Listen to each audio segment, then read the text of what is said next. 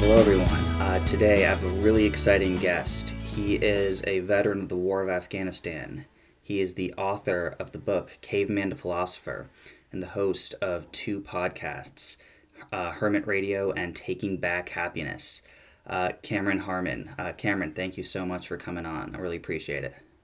Yes, thank you for having me.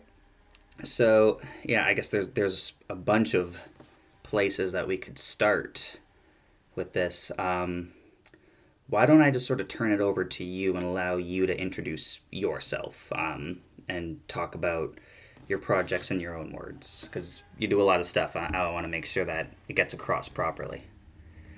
Yeah, thank you. Um, yeah, so as you mentioned, I'm a veteran. Um, and based on the title of my book, that could probably sum up all of me. I was a mindless person, kind of just living life based on emotions and reactions. Um, and then I had a moment or several moments of self consciousness that led me to become a you know philosopher or a spiritual teacher and that's what I spend my time doing now. And my book and my podcasts are ways of me giving back to humanity to try and help people either find the spiritual path that they're looking for or just to bring back some happiness into their lives. That's awesome. So, why don't you uh, just take me through the timeline of everything? Um, so, when did you join the military? Um, at what times were you in Afghanistan? When did you come home? And when did you decide you needed to not only make significant changes in your life, but help others also make significant changes? Yeah. So, um, you know, I growing up, I lived a, I lived a good life. Um, there wasn't really much that I could complain about. I was alive for 9/11, obviously, mm-hmm. and then when 9/11 happened, I was a, I was a kid. But even then, something about that uh, event kind of evoked something in me that I felt like I had a patriotic duty to do something. And most of my, the male members of my family were in the military, so I felt only natural that that was what I would be doing with my life. And then in 2008, I joined the Army. Uh, 2010, I was active duty and I graduated high school. And as soon as I was done with high school, I went into active duty service.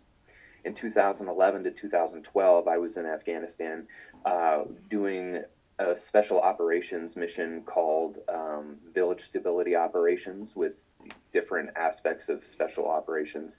Um, I myself was a regular infantry guy, but my battalion got tasked to do some kind of special operations work. So that's what the primary focus of my mission in Afghanistan was. Um, but we did lots of things there. We we even though we had like this said mission, we kind of got to do a lot of things that most people didn't get to do. We got to make our own missions. We got to basically set the parameters for the things that we did. Um, it wasn't just about getting into gunfights and it wasn't just about looking for bad guys. We did lots of different things. We acted as a hospital at times. We helped um, build the local government and train the local police and the Afghan army to help get them to, to a good security level and then try to reestablish the local government with the big government. Now that there's a lot in there that could be dissected, but mm-hmm. that's basically what we were doing. Okay. 2012, uh, 2012, I came back, um, and at that point, I was kind of you know in a bad place. It it hadn't really fully manifested yet, but I did have PTSD, and I had still several more years in the army to go. I didn't get out until 2017. But um, in the later years of me being in the army, my PTSD started manifesting itself, and I started having fits of rage and um, auditory hallucinations and some, you know, some significant problems. When I get out of the military, I have a freedom that I've never had before, which is mainly just like freedom of time. Mm-hmm. I had a mm-hmm. lot of free time, which allowed me to realize how significant my problems were and how deeply rooted in my trauma I was which of course naturally led me to want to get out of that. Like I had this moment of clarity. I'm like, I'm angry all the time. What can I do to fix it? Mm-hmm. Which led me into learning about things like mindfulness and Buddhism and meditation. And that that little bit right there, that little taste of something else led me into learning about all of the religions and trying to deeply study them to understand kind of the nature of this world and why we do the things that we do. Um, only to realize that what I was really looking for was myself, having self realization, becoming a conscious human being, or as I put it in my book, a philosopher, right? Which is really just a deep thinker. Um, all of these traditions and philosophies, they all have, even though they're different in some ways, they're all the same in some ways too. They're all pointing at, you know, what, what is the basic thing about life? It's to live it. Your life is to live it. There is no purpose greater than that, is just to live it. And pain and suffering are an equal part of this.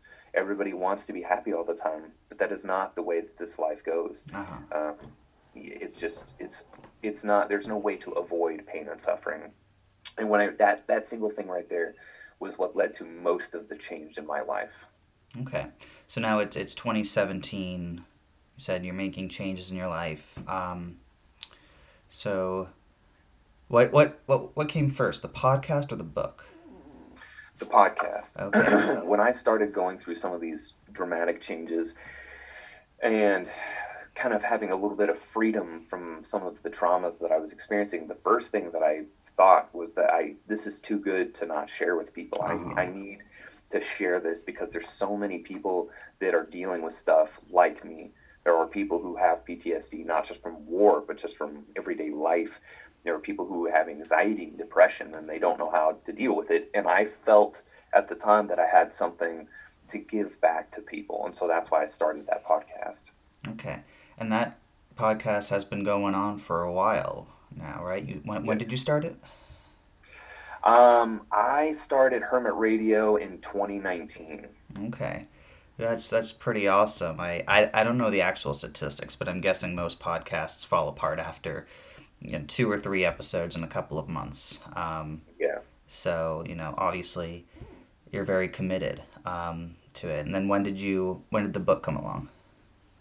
So I just published the book um, over the summer. Okay. So just a couple months ago is when I actually published the book. Um, it took me a year to write it because I was writing it during COVID, uh-huh. and I um, because of COVID, I lost my full time job and I went back to school. I had the army the army benefit to go back to college, and so I did. So I was writing the book during school and during mm-hmm. COVID. So it took a, it took a while, but I mean I still managed to to get it done.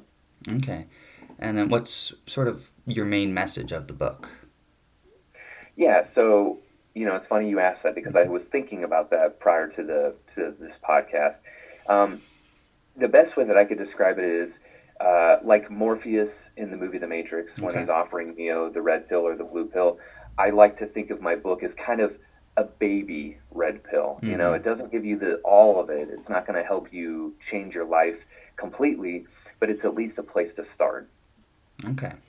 That's awesome. And then you've got this uh, relatively new project as well, the Taking Back Happiness podcast. Um, so why don't you talk a little bit about that as well and what you're trying to do there? Yeah, you know, so my uh, first podcast, Hermit Radio, is more about philosophy, religion, and spirituality. And that's not for everyone, and I've realized, and I, it's obvious, you know, not everybody's into those things. Um, and what I wanted to do with Hermit Radio was to set people free and to give people a different way of thinking and seeing life. But what I've le- realized through the last, you know, year and a half or two years of COVID and stuff like that is that sometimes that that is too much for people. That's mm-hmm. too like people can't even hardly get out of bed sometimes, let alone try to adopt a brand new philosophy or religion. So I thought that I could just dumb it down by bringing them ideas about by bringing people ideas about how to be happy again you know because that's really what we're talking about right? Yeah. You can set aside spirituality and religion because those are those are something more of like even hobbies you know you can pick those up at any time. But to just be happy is your natural human right. And through the last two years people have been losing that right that freedom to be happy.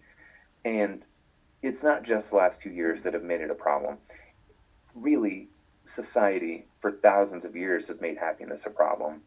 Um, and I can get into that deeper if you wish, but ba- the basic means is that I just want to give people the seeds, right? Plant a little seed when people are listening to this to think about what makes them happy and how can they get more of it. Mm-hmm. That's that's really awesome. Actually, I, I would like to talk more about um, your idea of society making happiness a problem and really dig into that because uh, I, I, think there's a lot of interesting things there. Yeah. Um, well, then let me start by Okay. asking you a question, Yeah. if you don't mind. Okay. On if you could take your life and put it into a ratio, like a pie chart, hmm how much of your life do you get to do what you want to do versus what you have to do? Um, hmm. Probably ru- very roughly 40% of the time compared to 60% of the time. 40% being what I want to do, 60% being what I have to do. Um, that might be I don't know. I guess thinking saying it out loud, it probably sounds better than what a lot of people do. Like I don't I don't have kids. I don't have family members I'm taking care of. I have a dog. Um, my job isn't particularly demanding most of the time. Um, but I'm sure there's also people who get to do way more stuff that they want to do. Anyway, I'll, I'll, I'll turn it back to you and let you respond to that. Honestly, that's a good ratio. I've talked to people who say that their life is 90% of what they don't want to do Wow. versus 10% of what they want to do. so you're not off base. Okay. What you're saying is correct. But where but where do that where does that idea meet in the middle? The idea is that most of us are doing lots of stuff that we don't want to do versus things that we do actually want to do. And my point is is that if this is the only life you get, hmm this is the only time you get to be a human alive, why is it you're wasting so much time doing what you don't want to do? Yeah, that's that's such a great point. It's such a hard point to contend with. Um, I feel like it's very easy to kind of put those thoughts off to the side and just sort of, you know, grate your teeth and grind through it. Um, but you know, you're right. As as far as we know, we only have one life. Um, and a lot of it is spent doing things we, we don't really enjoy doing and not even things we don't enjoy doing things that actively upset us.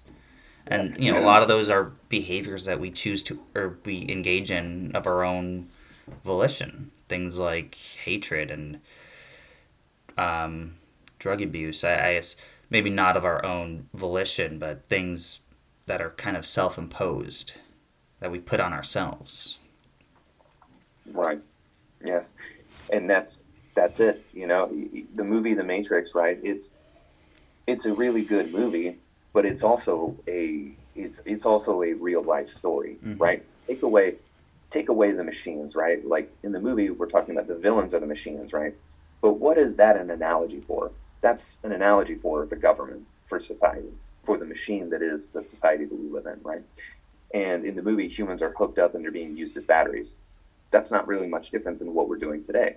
Okay. You consuming, you paying taxes, you buying things, you going to work, that's all contributing, that's giving energy to the society that we live in. hmm Now, that has been a thing forever, right? We have been constantly doing this, feeding this machine, and it's been growing and evolving, right? That's what society is. But my argument here is that it's not, that is not 100% what the problem is. What the problem is, is that humans don't know how to live life properly. We commit ourselves and dedicate ourselves to these things, to these ideals, and they're not real hmm they're they're imaginary like money right money used to be backed by gold it used to have like meaning money has no meaning it is just paper it's just a thing that you accumulate so that you can purchase Yeah. goods and do these things It's not even really paper anymore now. It's mostly just numbers on a screen. Even it's even even less real, I think. but what but we're Yeah. obsessed with it Yes. right we, we dedicate our lives to getting more of it and we can see that even with people who are rich right people who are billionaires millionaires right they're bored they can't Mhm. even sustain that right like for entertainment for them is building building a rocket and Mhm. going up into space for 10 minutes Yeah. because that's their level of boredom right whereas like level of boredom for you and me means like thank god we have an hour to sit down and watch netflix or a Mhm. couple hours to watch netflix right it's it's scaled right? But it's all the same. Whether you have money or you don't have money it's the same. You're Mhm. just pretending. You're just pretending to be a human participating in society but nobody's happy. Nobody's really enjoying it. Nobody re- very few people have a job that they absolutely love that brings them fulfillment that they actually love going to work to do.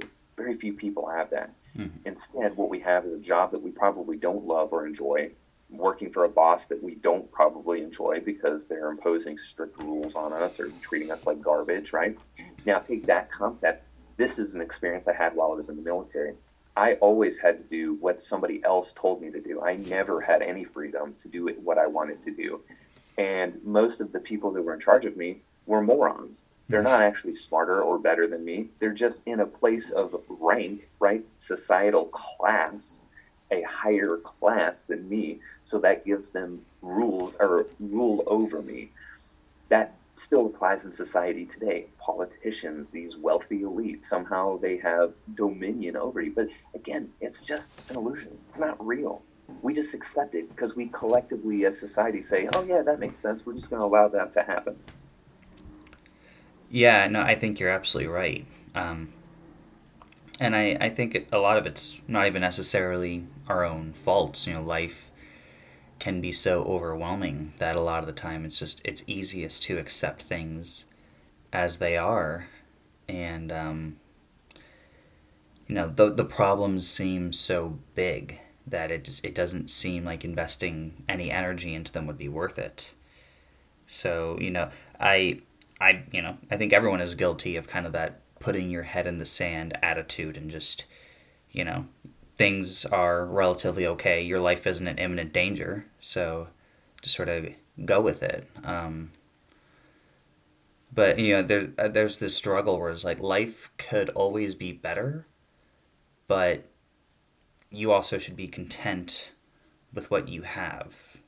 And finding that balance, I think, is one of the in in that balance is I think true happiness, and I think that's sort of the ultimate struggle for people is how do you improve your life without being obsessed with improving your life. Yes. Now, all of the things that I just stated about society, right? Like all of those are inherently true, but you you mentioned a very good part, which is that nobody really wants to do anything about it, right? It's not like we could just give up this society the way that mm-hmm. we do it. It's not like we could just give up money that easily or give up having jobs that easy. But what we can do is learn how to live with that and make decisions for ourselves, right? Because you don't have to stay at that job if it doesn't bring you happiness. You don't have to live in a place that doesn't bring you happiness. You can be in the world, but not of it, right? And how we do that? That's where, the, for me, the Eastern philosophies of like Buddhism, Zen, and Tao um, are the most beneficial to me um, because it's, as, as I mentioned at the beginning, right? Like there's life, which is that there's going to be happiness and there's going to be pain right? Maybe the pain in your life is going to work or doing this job that you don't like. So then how do you balance that, right? Mm-hmm. What are you doing for yourself? This is the problem is that most people spend so much time working and doing what they don't want to do that they forget how to do the things that they want to do. Or they're so burnt out they don't make time for the things that they want to do. Something simple like going camping or playing video games, right? But the caveat to that is that if you don't realize those things bring you happiness or that you don't fully live in those things, then it's not going to actually bring you happiness because then even going camping or playing video games, it's not if you're not fully in it, if you're not mindful of what you're doing, then it's just like everything else. You know, you'll find a way to suffer, right? When you're playing a video game and you're not doing well and you're getting frustrated at the game, are you enjoying it? Are you fully living or are you just being angry at this thing like everything else in your life? Mm-hmm. Yeah, I think that's a really really good and important point. Um, so I, I so how how do you make time in your own life to do things that make you happy? What are some of the skills that you've developed for that, and you know what so what can I'm, you share I'm with very blessed. I'm I'm very blessed that I have um, I have a part time job, so I don't have to work like a full time job like everybody else right now, because my full time job is going to school. Mm-hmm. Um, so I'm I'm blessed. Like going to school for me, I like learning. I like doing that kind of thing. I like reading. So that for me is a good thing, and that's and that's given me time to kind of like be fully invested in that. But when I'm not doing school and when I'm not at work, I read books for myself. I meditate. I try to remember this idea of mindfulness. Like whatever I'm doing, wherever I'm at, I try to be mindful, even if it's not something that I fully enjoy, even if it's not something that I really want to be doing. I know that that is just a simple flip of a switch in my mind. And if I can do that, then I can make anywhere my home. Mm-hmm. That's interesting. So it's it seems like attitude is really kind of the biggest thing for you. Yes. And it's not perfect, right? Mm-hmm. Like I don't want anybody to be disillusioned. You know, I mean, of course there are times when, you know, like I'm doing something or I'm somewhere where I don't really want to be or I'm, you know, not really enjoying it. But the difference is, that I tried to not let it impact me that way, right? I tried mm-hmm. to not let it completely because before, right? Like the the example before when I was a you know caveman, is that I'd be angry and I would take it out on people around me, and you know sometimes I still do, but it's definitely way less than it used to be because mm-hmm. I'm mindful of it now. Um, I try to not make it other people's faults, right? If I'm not happy, it's my fault, uh-huh. right? If, if if something is impacting me and I'm angry, nobody is making me angry, right? Nobody makes you angry. Only you make you angry. Yes. You can change that. You can change because again, and then the, another aspect of this is knowing what your thoughts are. What are your thoughts? Your thoughts aren't real either. You mm-hmm. think they are because they're always happening. But your thoughts are like clouds in the sky. They come and they go. Mm-hmm. They change. They might not be the same shape. They might not be the same color. But regardless, they're going to come and go. And that's just part of it. But when we attach to them, right, when we grab them out of the cloud of our mind, when we grab them and we're like, okay, I like this particular thought, um, that's that's what can cause problems if it's a negative one. Like, uh-huh. for example, I really hate what I'm doing, or I'm a shitty person, or you know, I'm really depressed. If we grab that cloud and we hang on to it and we identify with it, that's what you become. So change the frequency of your thoughts. Instead of grabbing onto the ones that are rainy and gloomy, grab onto the ones that are happy and vibrationally full of color, right? Like, oh man, I'm going to make today a good day. I'm, I'm going to make time for this today. Ooh, I'm excited to read this book today, mm-hmm. right? And when you catch yourself doing that, it becomes easier to do it every day and every moment. Yeah. Yeah, one one of the things I've heard you say um, on your your podcast is happiness is more than anything is a practice, and that's something I've really come to believe in the last couple of weeks or so, especially. Um, I had never really put it into those words, but one quote that really hit me hard was uh, most people are as happy as they set out to be um, that was from Abraham Lincoln, I believe. Um, one of the things I do when I'm lost emotionally is I just like find quotes I really like and write them down, and that was one of them. Um,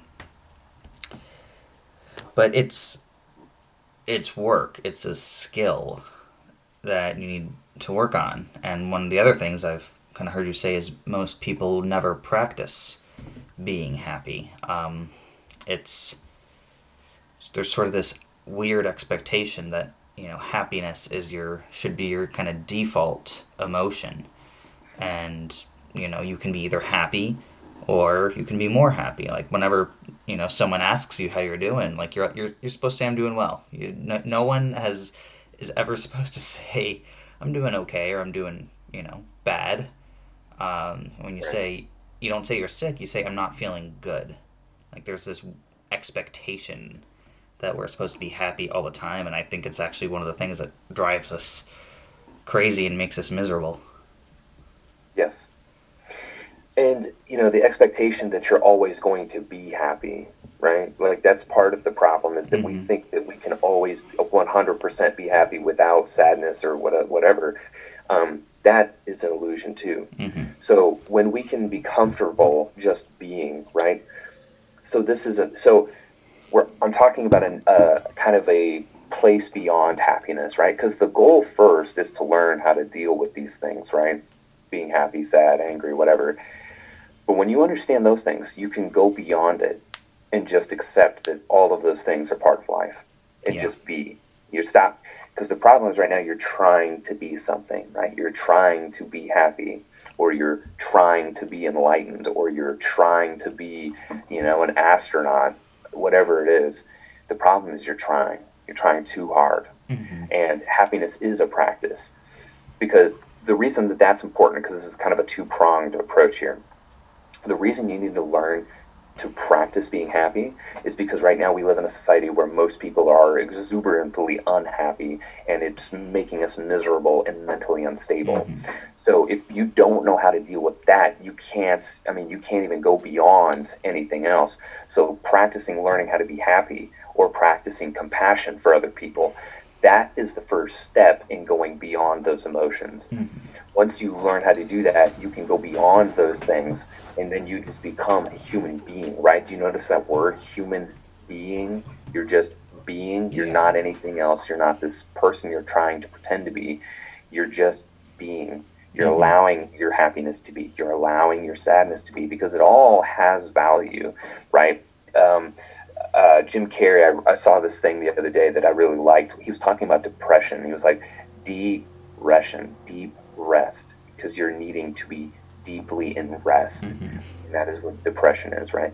And you know, it's kind of like this concept we've talked. You know, we talk about this a lot now in society. It's okay to be sad, and it's okay to have like mental health days. Whereas in the past, you know, 20, 30 years ago, that wouldn't have been okay. That would be like you're going to take a mental health day, right? Yeah. Because everybody's pretending that they don't have mental health problems now we live in a place where people are recognizing that everybody has mental health problems. Everyone has anxiety. Everyone has depression. So we're moving closer to this place that I'm talking about. We're in the stage right now where collectively, at least in the West, we're learning how to accept the sadness, the anger, and the depression that we have. And then eventually people will get to, people are starting to do this now, but we'll get into a place where we're practicing active happiness and then when people can master that, they will move into this place that I'm talking about where it's just everyone is being, everybody is accepting of what is. Mm-hmm. What do you think changed in society that's allowing us to be more accepting of or acknowledging the importance of mental health and accepting of people having issues with mental health? Was there a, a, a switch that you think happened or it's just something that needed was going to come along regardless i think people are just realizing how um, deeply depressed they are mm-hmm. and it's happening more and more and more and more and more people are becoming depressed because when we live in it our society is collectively insane what we do every day it's insanity people people are literally insane they've convinced themselves that you know, I'm a Democrat, I'm a Republican, I'm this, I'm red, I'm blue, mm-hmm. I'm, you know, this or that. That's collective insanity because all of that, none of that matters when you die. Mm-hmm. So why should it matter when you live? It's mm-hmm. just mm-hmm. idea. We're all pretending. We're all pretending to be somebody and something. That's what's making us insane because nobody wants to do that. Everybody just wants to be themselves. How many people have to pretend, right? Like, how many how many people for so long had to pretend to not be gay mm-hmm. because it wasn't the societal norm, right? that can make you insane. Yeah. How many people had to pretend to be a man when they really wanted to be a woman? That can drive you insane. So now take those concepts and then to your normal human self. How many of us are pretending to be a bank accountant or an astronaut when we don't want to be that? We just want to be us. We just want to sit on the couch and eat Ben and Jerry's and watch Netflix until our eyes bleed because we're just so sad. Mm-hmm. So oh, I think over the last 10, possibly 20 years, the collective insanity has just made people depressed to the point where they're kind of cracking, and we've had been forced as a society to acknowledge it. Mm-hmm. But I think the biggest switch, if there was a switch that could be flipped, it was COVID. COVID brought everybody to their knees uh-huh. and forced people to be depressed and sad and scared about the world. And we all kind of we were all feeling it at the same time so nobody could deny that it was real. Yeah I, covid definitely did a lot of things. Um, i think spending all that time at home for many people just by themselves definitely is a big trigger for a lot of people you know either to make really good changes in their lives or to sort of acknowledge the the bad patterns in their lives. Um, so you know, COVID has done some good. I, I, you can't say yeah. it's it's been all bad. Um, but I, I, you know, I think COVID also also the Trump administration has made everyone everyone really crazy and polarized and kind of ready to see every like people on the other side as an enemy and has made people more willing to kind of fall into identity politics and to really identify overly with their ideals like I'm Democrat, I'm Republican, I'm Christian, I'm Jewish, I'm Southern, I'm Northern, whatever. Like these are, you know, they're they're these are parts of you, but they're not you. You know, they're not who you are. So you know, I I think it's very damaging to think that way, and but it's it's at the same token, it's very easy to think that way. We find so much joy and meaning in our communities that it's it's so easy to take that from where it's a good thing to where eventually it becomes a hurtful thing. Yes. And you know, you can't really blame anybody, right? Mm-hmm. Like if you don't know if you don't know what your thoughts are, if you don't know what this life really is or what you're doing here, then yeah, of course you're going to get wrapped up in identity politics and you're going to cuz everybody wants to be right. Yeah. That's the problem. Everybody wants to be right. Like my position is is better than yours. I'm better than you. That's what it comes down to. I want to be right and I want to be better than you because my position is better than yours, right? And some of it's based in good intentions, right? Like not everybody that's wrapped up in that is is doing it for ill intent. You know, people it can be challenging to see the good in people when this kind of thing is going on, right? Because things have gotten so um, the flames have been fanned for a while now, and it's gotten the wildfire is just out of control, and people are so hateful of each other that it's hard to see why they are acting that way. They they do want the best, right? Mm-hmm. Whether it's you believe that you know your freedoms are being taken away, and so you're afraid of that, or you're afraid that these people are hateful or you know racist or whatever, whatever it is there is a place where it's coming from good intention, but then there's also a place where it's coming from wanting to be right, wanting to be on the wrong, right side of history, and not wanting to be associated with somebody that's deemed bad, right? Yeah. But again, you, we're not looking at people, we're looking at ideals, we're looking at philosophies. We're not looking at the people because anybody that's this person or on this side, right? If you were to spend the day with them looking at their lives, you might find that they're not really a bad person. Yeah. They just have different ideas than you. That doesn't make them bad, that just makes them different. Yeah, yeah, and, and I think we spend so much time associating with people that are either similar to us ideologically or we spend or we become similar to them ideologically because we're spending so much time with them. You know, we, we at least I personally spend very little time with people that think different than me, and that's not necessarily because I planned it out that way. It's just I think that that is how life does tend to work. You tend to get grouped in with people that think the same way that you do, and it's it's probably not a good thing. Um, so I wanted to ask you. So when you you came out of the military and you were struggling with PTSD and you were having anger issues, um, so, did you seek any therapy or medical treatment for that, or were you was your kind of um, religious and spiritual studies your main way of dealing dealing with those emotions? So yeah, when I was in the military, I was going to counseling because mm-hmm. it gotten to a point where I was so out of control that I was like getting in trouble. Okay. So um, I did have to start going to counseling in the military, and this is not a knock on therapy or mm-hmm. counseling. It works for for people. It just didn't work for me, mm-hmm. and it's probably just because I never had the right person to talk to. But I can summarize my experiences with a counselor that I had.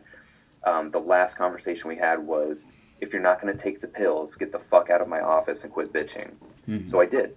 I never came back.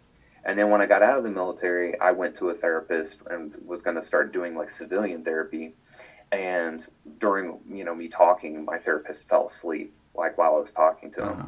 and so that was off-putting um, but what i what i came to believe from those experiences was that somebody else wasn't going to help me fix me. I needed to fix me. Yeah. And so that was my route. That was how I had to do it. I had to do it myself. Okay. Well, I'm I'm sorry you had um, such negative experiences around therapy. Um, but it, it, it does sound so. You know, I I don't know. I've had personally a lot of success with therapy. Um, but so as I don't really have a question there other than um, you know I'm, I'm I'm sorry your experiences were so negative. So it's okay. It, like yeah. here's the thing, mm-hmm. everybody's suffering, right? Yeah. Trying to be somebody who's suffering and trying to fix the suffering of others, that's a very difficult place to be in. I don't hold anything against any of the people that I met. They're lovely people. They were you just weren't in a place to help me. I was the only one in the place to help me. Mm-hmm. And the, the first counselor that I was in the military, she was in the military. She had seen atrocities. She probably had pain that she wasn't dealing with, and but yet she was trying to help me with my own. And I just, I, I think that that for me particularly, it just needed to be me that did it because I held all the okay. the keys and answers in myself. Mm-hmm. Um, do you think your time in Afghanistan, or how, how do you think your time in Afghanistan influenced you on this sort of new journey other than you know you, you came out and you were really struggling? Were there things that you took a, away from your time overseas either positive or negative that influenced the way that you think now or have thought in the past? Yes. You know because um, uh, breaking it down as far as suffering goes right? Um, the things that happened to me and the things that I saw, I used to blame them on everybody but myself. I used to blame our government for that. I used to blame the Afghan people for that. Mm-hmm. Um, everybody, everybody but myself. But ultimately, one of the things that I had to confront and accept was that I was the one that chose to go there. Uh-huh. I signed up. I picked a very dangerous job, and I joined at a time when we were deploying and going to there. Yeah. So the only person that I should have been mad at was myself. Okay. That's uh, that's that's a very interesting way to think about it. Um, do you and I, I do you feel like you were ever I guess lied to about what we were doing over there and what was achievable over there? Um, you know, you said you, your battalion was able to sort of self direct. Um, I guess when when you were there, do you feel like you were did you feel like you were accomplishing things and doing things that gave you meaning and fulfillment and helping people or were you just was it just bad? Was it were you just suffering? Um you know, war has only one purpose, which is death. Mm-hmm. And for me, I was lucky. I never actually had to kill anybody. Mm-hmm. I got close, and there were times where my anger led me to be in a place where I almost took people's lives. Mm-hmm. But honestly, when I was there, I spent more time trying to fix people than okay. I did trying to kill people. But every chance, or every time you leave the gate, the wire, every time you go out on a mission, there's that risk. There are yeah. people around you all the time, and your job is to identify them, look at them, and then determine whether they're a target or they're friendly or whatever. But I'll tell you that when I got there, the people that I interacted with, they couldn't even read or write in their own language, wow. let alone be capable of planning these devastating attacks or even come to the United States to do an attack or mm-hmm. something mm-hmm. like that. It was quite disturbing to see that the people that we had been led to believe were these terrorists were just farmers and peasants, mm-hmm. just real basic people that just wanted to live. As a matter of fact, the only time that I ever got like threatened or blown up or whatever or like attacked was when we were trying to go into places that we didn't belong. Mm-hmm. They were just trying to protect what was theirs. We would do the same thing if anybody invaded our country.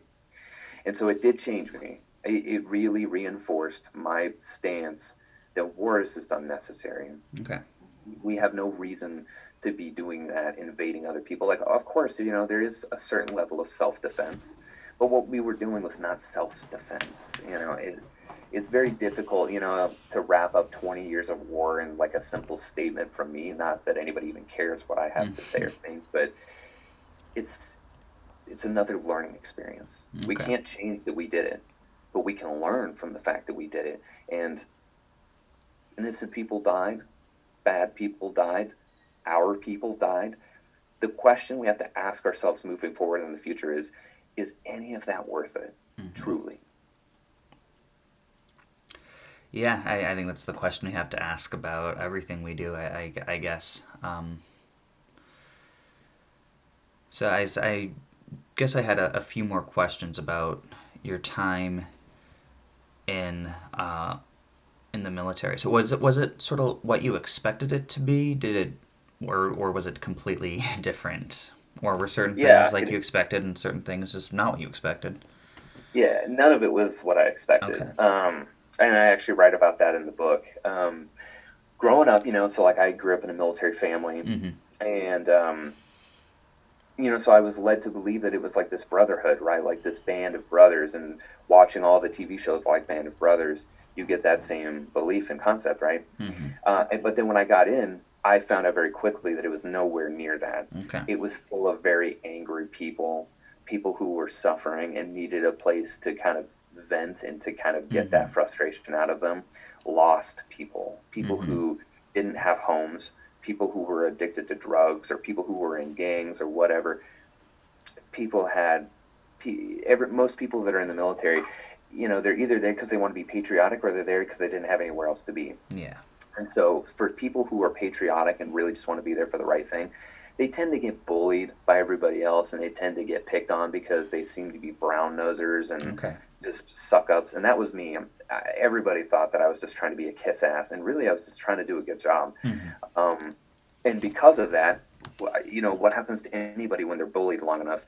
They change who they are so that they don't get bullied. And for me, I had to change who I was to be able to protect myself. And part of that was doing steroids so that I was physically more intimidating by being aggressive and by being basically the biggest asshole that I could be. Mhm. And guess what? As soon as I started doing that, I stopped getting bullied, I stopped getting picked on, and people respected me more because of how aggressive I was.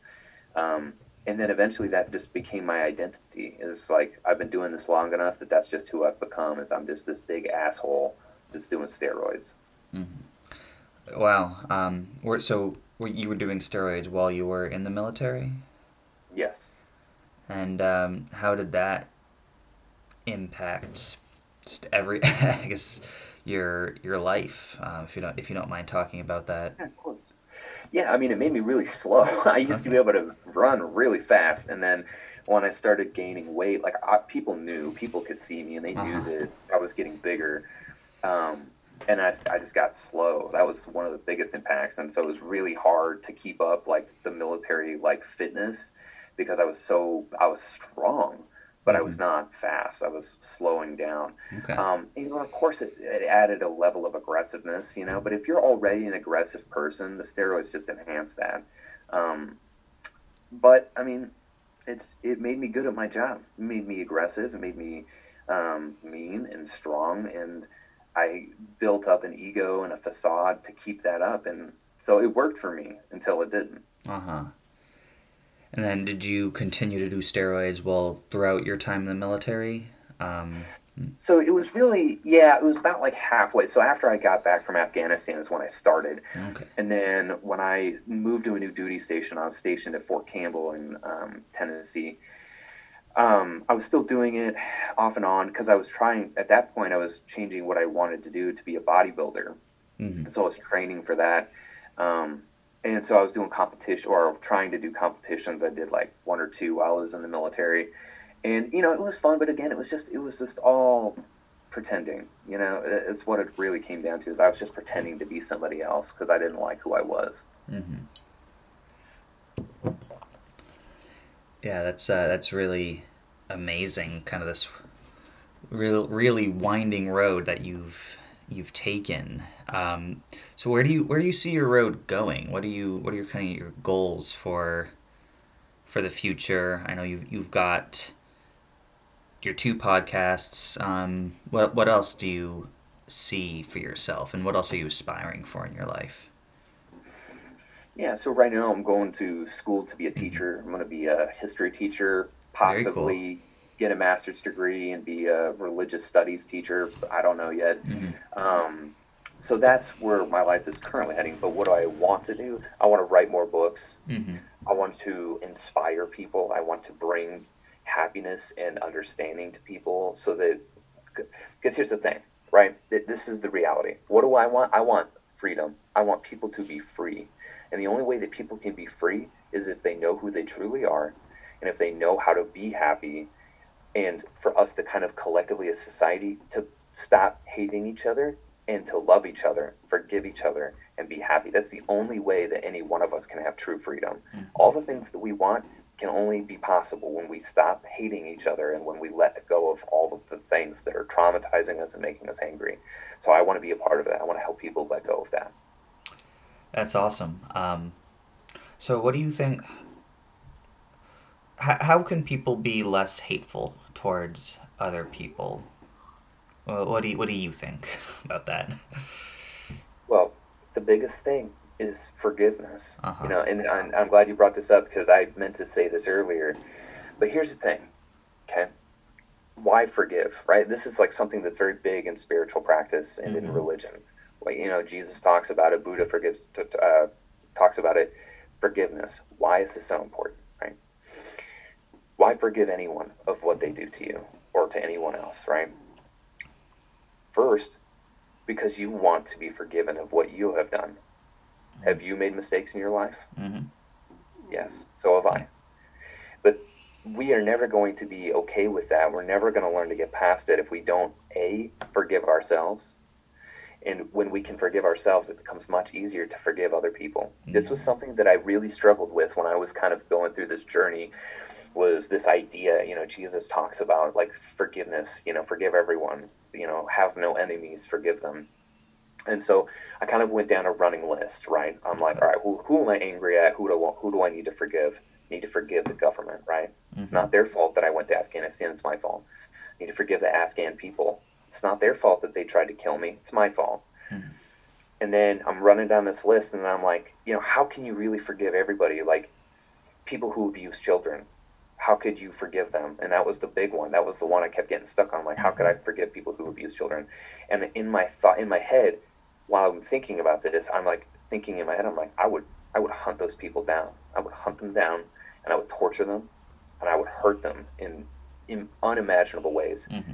And then it hit me. I'm like, oh, that's how I forgive them because I'm no better. Whether I'm cutting up people and torturing people because of what they're doing or somebody's hurting children, it's still pain, it's still suffering. Mm-hmm. No, I would still go to jail, right? Like in, yeah. in accordance with law, that's still just as bad as somebody who's hurting a child, right? It wouldn't matter. I'd still go to jail. So, in the grand scheme of things, we forgive people because we all fuck up. We mm-hmm. all make mistakes you don't have to like them. You don't have to open them with or welcome them with open arms, but you do need to forgive them because the people that you're not forgiving are the people that are getting you hung up on your own happiness. Mm-hmm. Yeah, it's it's so um, frustrating to see people unable to move on with their lives because they have all these emotions invested in someone else or something else that's just not productive and not a part of their life anymore. Um, and to, to give someone else that power to control your life, honestly, is, you know, you're the main person you're hurting with your hatred is yourself. This right. is something that I, I've come to learn, and it's just it's toxic. It's for you. But at the same time, it's so easy to get angry and to be hateful. It's often it's much easier to do that than to really truly forgive a person. So, you know, I think it's another one of those so forgiveness I guess is is like happiness. It's a skill that we need to practice and practice a lot in order to get good at. Um, otherwise, we're just going to fall into our first instinct, which is usually to be hateful and bitter. And you know, it's it's okay if that is your first instinct. The last person I had on this podcast, you know, made a great point about first reactions and second reactions. You know, your first reaction is usually something you can't control, and it's okay to feel that way. That's it's usually natural, but it's your second reaction where you really have the influence over your own life to move things in a direction that's positive. Mm-hmm. So here's a good here's a good example that I've used on my podcast numerous times, right? It's like this idea of being stuck in traffic, mm-hmm. right? Nobody likes being stuck in traffic. Everybody hates it, especially when somebody cuts you off or does something, right? We automatically assume that it's like because they were they're doing it to us, right? Yeah. Right. They're they're cutting us off because they wanted to, right? It was just this hateful, spiteful thing they do. How many people do you know that something like that happens to them, and then that's all they think about for the whole day? Um, I'm not. I'm not exactly sure of a, num- a number, but I'm. I'm sure at least some people. Exactly. And if it's not traffic, it's you know somebody at their job, right? Somebody comes in and says something that pisses them off, or says you know sets them off the wrong the wrong way, or their family. Somebody says something that sets them off the wrong way, and then they get hung up on it, and then they spend the whole day letting it ruin their whole day because they're, they're so hung up on it, right? But what we're doing is we're pers- we're making it personal, right? Mm-hmm. When somebody cuts you off in traffic, is it really because they were doing it to you, or did, were they just doing what they needed to do to get from point A to point B, mm-hmm. right? That sounds a lot less damning than when somebody's doing it to you on purpose, right? Yeah. Or you know, we I mean, it's all the things that we know. We just for, we don't remember it in the moment. When somebody comes into your place of work and you know you're like a customer service person and they start screaming at you and they're like, ah, I, I need this, I need this and that upsets you because you didn't do anything wrong, but yet this person's now standing in front of you screaming at you. Mm-hmm. Well, what happened to that person? Right? Yeah. We're making it personal. We're making it about us, but they're the ones that are screaming. They're the ones that are upset. Why do you think that is? Something happened to them clearly. Mm-hmm. Something's going on in their life that's caused them to be this way. It has nothing to do with you. You were the only one making it personal and getting hung up on it. Yeah. Yeah, um, sorry, I actually just had like a revel- like a something like totally connected in my head um, just then um, about something in my own life, um, something that I think I was making personal when really it was it had nothing to do with me. Um, so thank you for that. Um,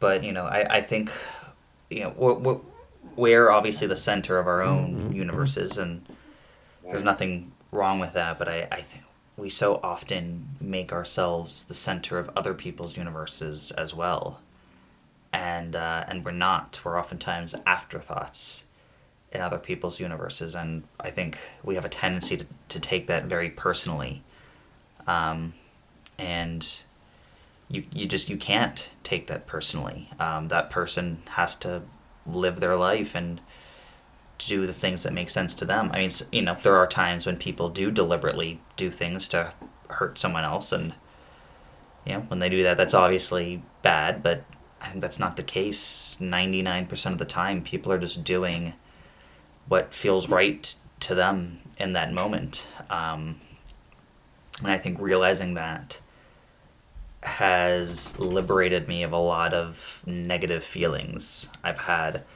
towards people and allowed me to, instead of hold a grudge against someone because they did something that upset me, try to move forward with that relationship, you know, and maybe it's not as close of a relationship as I thought it would be. Maybe it is more of a, a friend or an acquaintance, and, you know, accepting that has, I think, saved me a lot of pain in my life. Yeah, that's good. Yeah, so I, I want to talk a little bit more about your book. Um, so, yes, what was the moment that you decided to write a book, and then did you have a very clear plan of what you wanted to do, or was it, I've got all these ideas, I'm going to write them down, let's see where things go? Yeah, I'd say a mixture of both okay. of those things.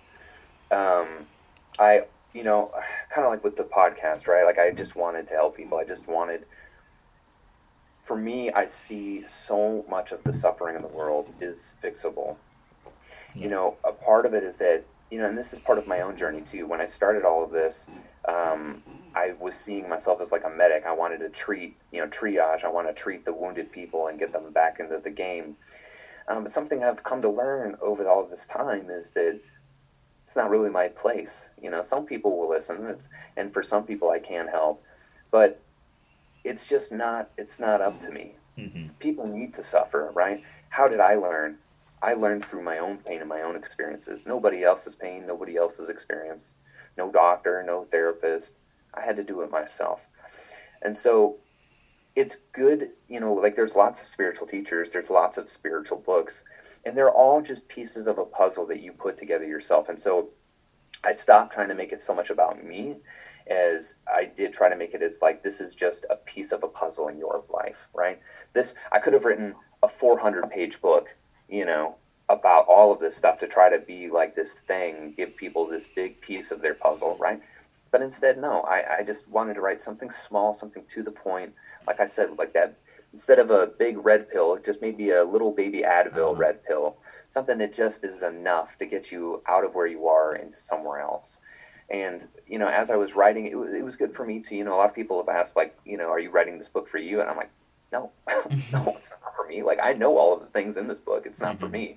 It's for everyone else, and that's why I inevitably decided to give them away for free, because it's just I don't care. Like money is such a dumb thing in my opinion. Like we have to have it and we have to use it in this life, mm-hmm. you know, for, at least for now. But this is something that I, I could genuinely create and give it away for free. I could choose to do that, and I felt like that was so much better than you know wanting to charge people money for it. You know, I, how much more am I getting back by giving it away? And for every person that's read it and talked to me and they're like, wow, you know, I really enjoyed that. Um, that feels good. But I don't care if you enjoy it. I want to know, did it change you?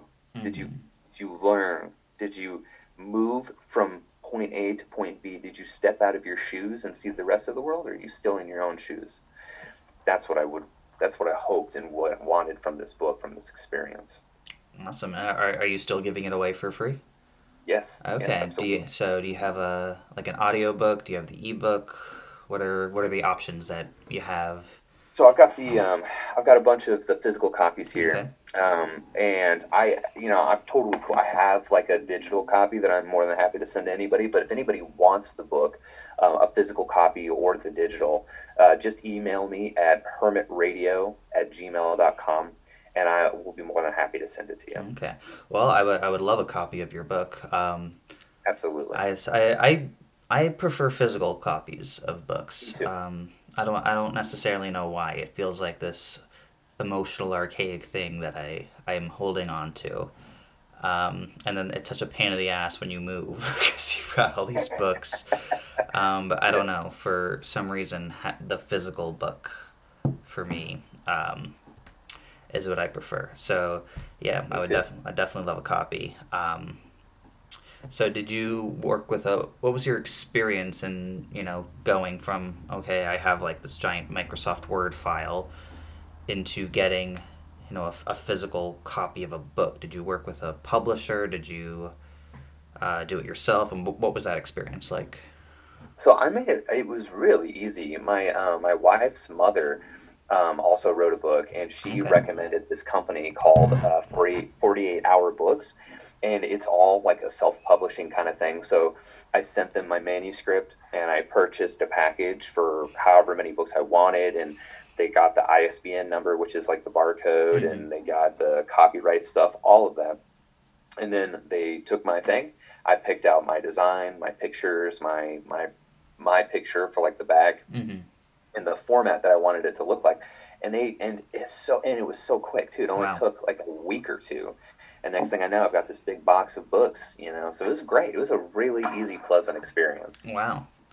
It's uh, you know, I'm sure it's easier when you or I assume it's easier when you decide I'm not going to make money on this. I'm just going to give it away. Which, by the way, that's that's awesome of you to do. Um, you know, once I'm, sh- my assumption is, and I, I do have some friend a friend that wrote a book, so I need to talk to him about this more. Is when you decide, you know, I'm going to sell this, and no disrespect to people who do that. Obviously, you know, it's it's a lot of work to write a book. I, I completely respect people wanting to be compensated for their time. Um, but my my guess is, and I've been meaning to talk to them about this for a while, is there's just contracts and lawyers and who gets what that gets involved, and it's it, it seems like you really simplified the process by um, just deciding screw it, I'm just gonna give it away. so Yeah. yeah, that's that's that's really interesting. Um,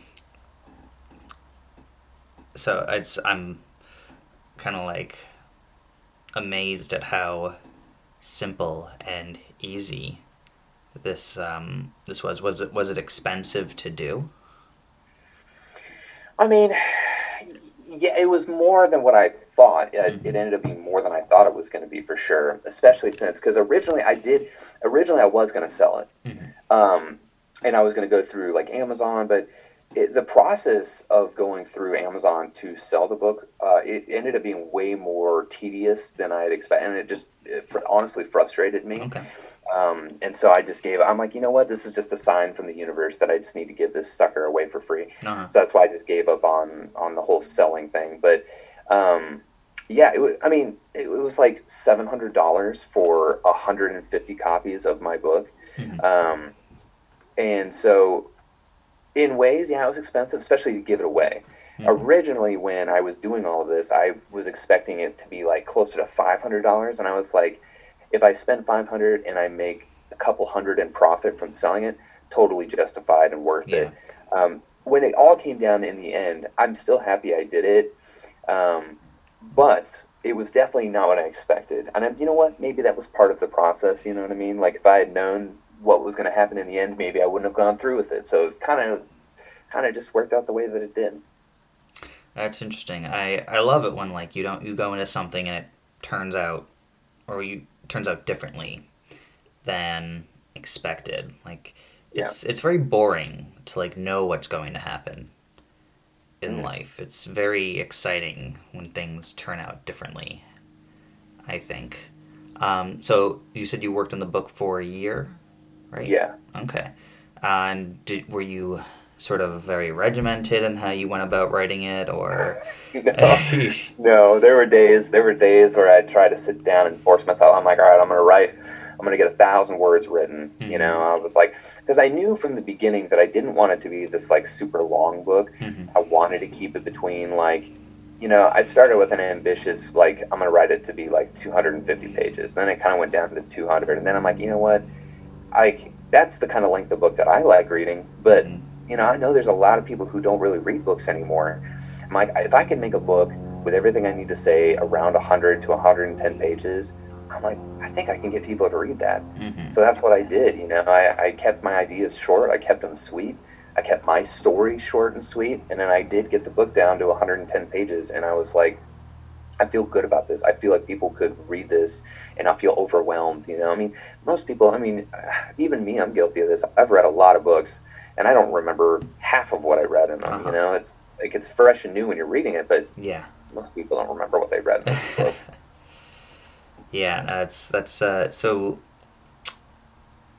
Has uh, putting has publishing a book and doing a podcast ha, has this brought along sort of unexpected things in life for you? Sure, yeah. Like um, I've met fans of my podcast at my Mhm. like place of work. People that like literally recognized my voice and like, "Hey, do you have a podcast? Do you talk about like being stuck in a traffic jam on your Mhm. podcast?" And I'm like, "Yeah." And they pull it up on their phone. I'm like, "Yeah, that's me." So I thought that was, you know that was pretty cool. Um, Mhm. I've had fans reach out to me, uh, to, you know, just say like, "Thank you for doing what you do. I really appreciate what you're saying." Like, I, you know, I've gone through this in my life, and now I'm I'm doing this, and so yeah, lots of things like that were really cool and really nice. Um, the book, um, I, the thing is, is that this is, you know, a lot of people don't know me, and so this book, that's another reason I want to give it out for free is I want people to get to know me because I, I'm, this isn't it. You know, I'm going to write more books. I'm going Mhm. to probably do more podcasts, and I just, the more people that I can reach, the better. Yeah. Because I'm just, I'm not going to change anybody's life. I'm not, you know, I'm not going to fix anybody, but I can give people the tools to fix themselves. I can give them the pieces that they're missing. Do you have um, ideas for books currently planned out and in motion, or are those sort of more thoughts in your Yeah. head? Yeah, I've got a bunch of different ideas for different Okay. books I want to write, um, and I come up with new ones all the time. Okay. But with school, I try to not. That was what made school hard for me Yeah. at, at the beginning was trying to write this book too because I was stressing myself out. Yeah. So, what I plan to do is in the summers when I'm off, like uh, for a break or whatever, is to write in the summers to write more books in the summertime. Okay. Um, but I've also just been kind of taking a break. Like since I finished this one, I've just been kind of enjoying the fact that I, you know, finally published a book and giving it out to people and doing all the things that come with that. Doing the podcast interviews. I've done a lot of them in the last couple months. hmm That's that's awesome. So, um, what's been so you're so you know we we got in touch over Reddit. Um, what's been your experience just going meeting with random people and uh, being on their podcasts and how you know do they tend to kind of be all the same or are they all kind of different? You know, I'm I'm always very interested in um, in the perspective from the other person. Yeah, I, I would say usually they're they're pretty much the same, you know.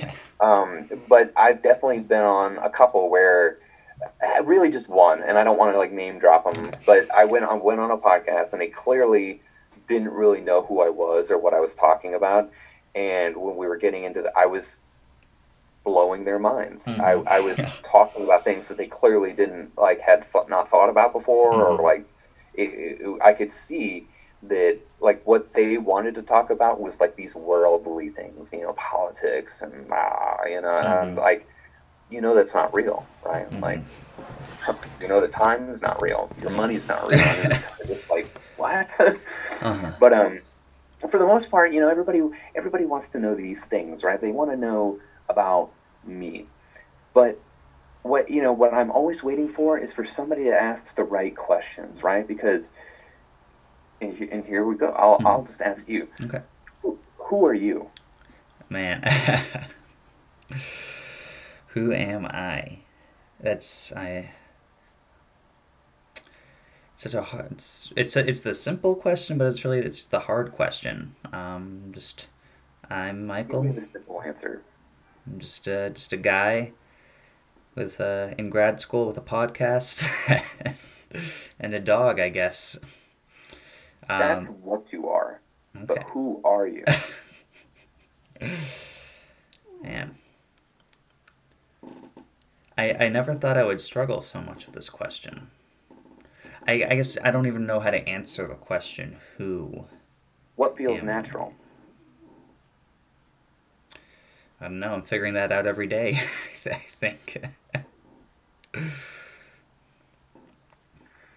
When I ask people that Mhm. question, their usual response is, "Well, I'm me." Uh-huh. And then I continue the question, "Well, who is me?" That's usually followed by with their name. Yeah. But what is so like for me, Cameron, right? Yeah. Who is Cameron? What is Cameron? It's an identity. Does that make it real? Are you actually who you think you are? Well, what do you what do you think the answer to that question is, or uh, do you think you are who you think you are? No, Okay. I didn't pick my name. Mm-hmm. Cameron wasn't. I mean, that's not what I picked. That's Okay. something that somebody gave me, right? Mhm. So then, when you think of something as simple as your name, and that you didn't pick it, you were given it, Yeah. then you can start to dissect all of the other little things about you, like why do you like the color green? Mm-hmm. Why do you like spaghetti? And you can trace all of those things back to somewhere when you were a kid, right? Well, I had spaghetti. My mom made it one time. Okay, and then you do you realize all of those things, right? They're all just pieces of an identity that you're pretending to be. But what's beneath that? That's the most genuine question in the universe because everybody is just pretending to be somebody. The question is, who are you pretending to be? And what's underneath that? Well, you definitely gave me something to think about with that one. Um, yeah, it's it's it's a very hard question, um, but a, probably a very fruitful question to ponder. Um, and one that's difficult. Like it's you know, there's this um, I notion in psychology. I'm in grad school for psychology called cognitive dissonance, mm. which is essentially when there's a gap between who you think you are and what your behavior suggests. There's a tension, and then to resolve that tension, you usually the easiest thing to switch is your attitude. So you're you switch your attitude to match your behavior. So you know, I, I guess I don't like to think too much about the question of who am I or who is someone. Um, I, I t- tend to be um, so somewhat reductionist in my thinking about those very big questions like, well, I'm a body with a brain in it and neurons that are communicating with each other and coming up with ideas, and I'm not necessarily those ideas, but they're a part of me. Um, and I'm like this physical space, but like there's also pictures of me and videos of me, so like in a way, those are me as well, and I'm like also a reflection of the people around me, and they're a reflection of me as well. So you know, it's I think it it is easy to come up with the simple answers for that question, um, but it's also it's fruitful and fun to, I guess, really let yourself go and think about the the borderline crazy ways of answering that question. So, sure. how do you how do you go about answering that question? If you were to ask me that question, mm-hmm. who are you? I would say nothing. Okay. because everything else is just made up. Okay. You have a body, you have a mind that is thinking relentlessly. Do you, but the question is, do you identify with it? And if you do, does that make it real, or is it just you're identifying with it? Much like what I talked about with thoughts earlier. Mm-hmm. Now, there is, you're right, there is no one way to answer that, but it is something to think about because what that does is it challenges people and who they think that they are right like when you ask somebody who are you they might say oh, i'm a you know i'm brad and i'm a democrat right mm-hmm. People think that that's their identity that that's all that is what's important and the idea of nothing is also interesting because there is no such thing as nothing either there's no place in the universe where nothing exists mm-hmm even in the air around you, there's still particles, atoms, neutrons, organisms floating. There is no such thing as nothing. Hmm. Even in my hand, you could say there's nothing in my hand, but that's not the same as saying there's nothing because there's still air, there's still organisms, right? If you were to use a, a, a, electron microscope to look at my hand, you would see organisms, bacteria, and things moving around in there, uh-huh. right? But there's nowhere in the universe where nothing exists. Wow. that's um, that's definitely a lot to think about. Um,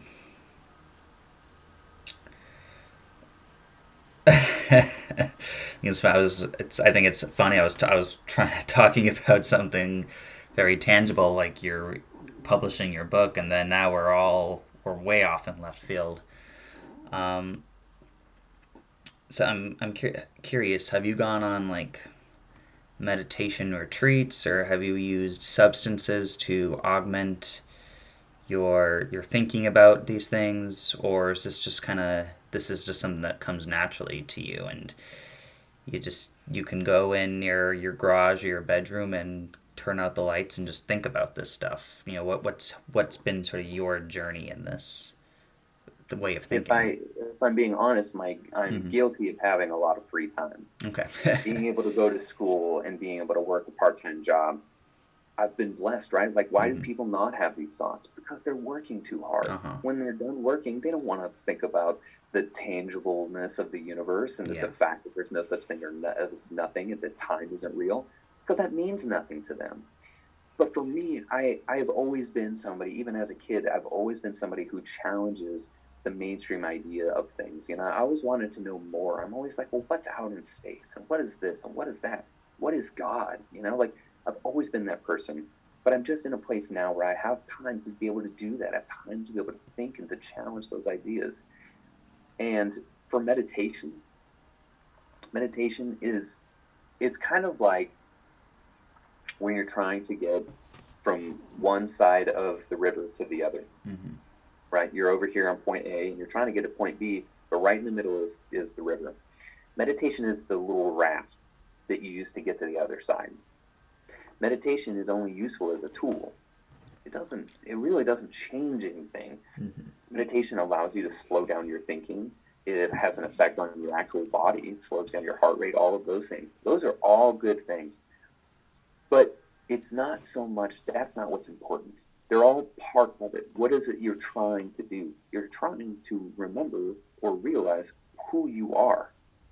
When you slow down your heart rate, when you slow down your breathing, when you slow down your thoughts, that is the the fundamental importance of meditation is slowing everything down mm-hmm. because we're so busy trying to speed things up. We're trying to be older. We're trying to get through this year. We're just trying to get through the day. Nobody slows down. Yeah. Yeah, there's there's such an emphasis on getting where you're going and getting there as fast as you can. Um, but I found slowing down and accepting you'll get there when you get there is a very liberating attitude to have. At least, at least for me, it is. Um, you know, some some people feel they need to go as fast as they can all the time, um, and I, I, guess I can't speak for them. Um, but yeah, we just we, we have such a tendency to rush towards wherever we feel like we're going, just take a take a deep breath and slow down and accept where you are, and you'll get where you're going when you get there. It's like it's this it's so simple but it's so powerful. Yeah, I mean it's anxiety. Yeah. You're rushing to get somewhere because you're anxious. You're rushing to get through your day because you're anxious, right? You're rushing to get to your job because you're anxious. You're, you know, rushing to get to dinner because you're anxious, right? And people think that anxiety has to mean means that it has to be you're anxious about these big things, but no, you can be anxious about what you're going to eat for dinner. Mm-hmm you can be anxious about your doctor's appointment, you're going to drive in traffic in the rain, whatever it is, you can be anxious of all of those things. But anxiety doesn't necessarily help. The only thing that anxiety can do for you is show you where you're not. Because when you're in anxiety, when you're feeling anxious, that means you're not feeling contentment. Mm-hmm. Everything has a purpose, including your anxiety you just have to realize what it is. If you're feeling your anxiety, let that be a tool to remind you that you are here and not over here. Mm-hmm. That's interesting. I love the idea of reframing something that seems so negative and turning it into something positive. Because you know, if you if you're not having any anxiety in life, then either you've you've achieved complete spiritual enlightenment and you're the one percent of the one percent. um, or it means you're just you're blocking out your emotions probably for 99% of people and so you know we all experience anxiety you know you might as well use it as a tool for growth so i really like that way of thinking about anxiety um, do you have a similar way of restructuring things like depression or anger or anything like that if you I'd, I'd love to hear it it's the same concept. Mm-hmm. If you're feeling anger, right? I mean, there's lots of things you can do with anger, right? Usually, if and a lot of people will probably fight me on this, but this is why I would win because I just wouldn't fight. Okay. There's no point. If you want to argue, have at it. Like I have no need to argue with you. Anger is you holding on to something, right? Like, because think about any time you've gotten angry, what's it been over, right? Mm-hmm if you're getting angry involving another person, it's usually over something that you don't agree on or you're trying to be right. Okay? Do you want to be right or do you want to be free? Mm-hmm. This is a concept for enlightenment. Do you want to be right or do you want to be free? And if you want to be free, then give up the need to be right. Yeah. Because being right means nothing. Being right is only a matter of opinion. It doesn't mean anything. And being angry again, if you're angry, that means that you're not at peace. It means that you're not content. Whether it's with somebody else or when you stub your toe, right? Even if you stub your toe, think about it this way. You stub your toe, ah, I'm angry. What is that? That's a reminder that you're not at peace, you're not content. Mm-hmm. And you you brought up a good point that I'd like to use again.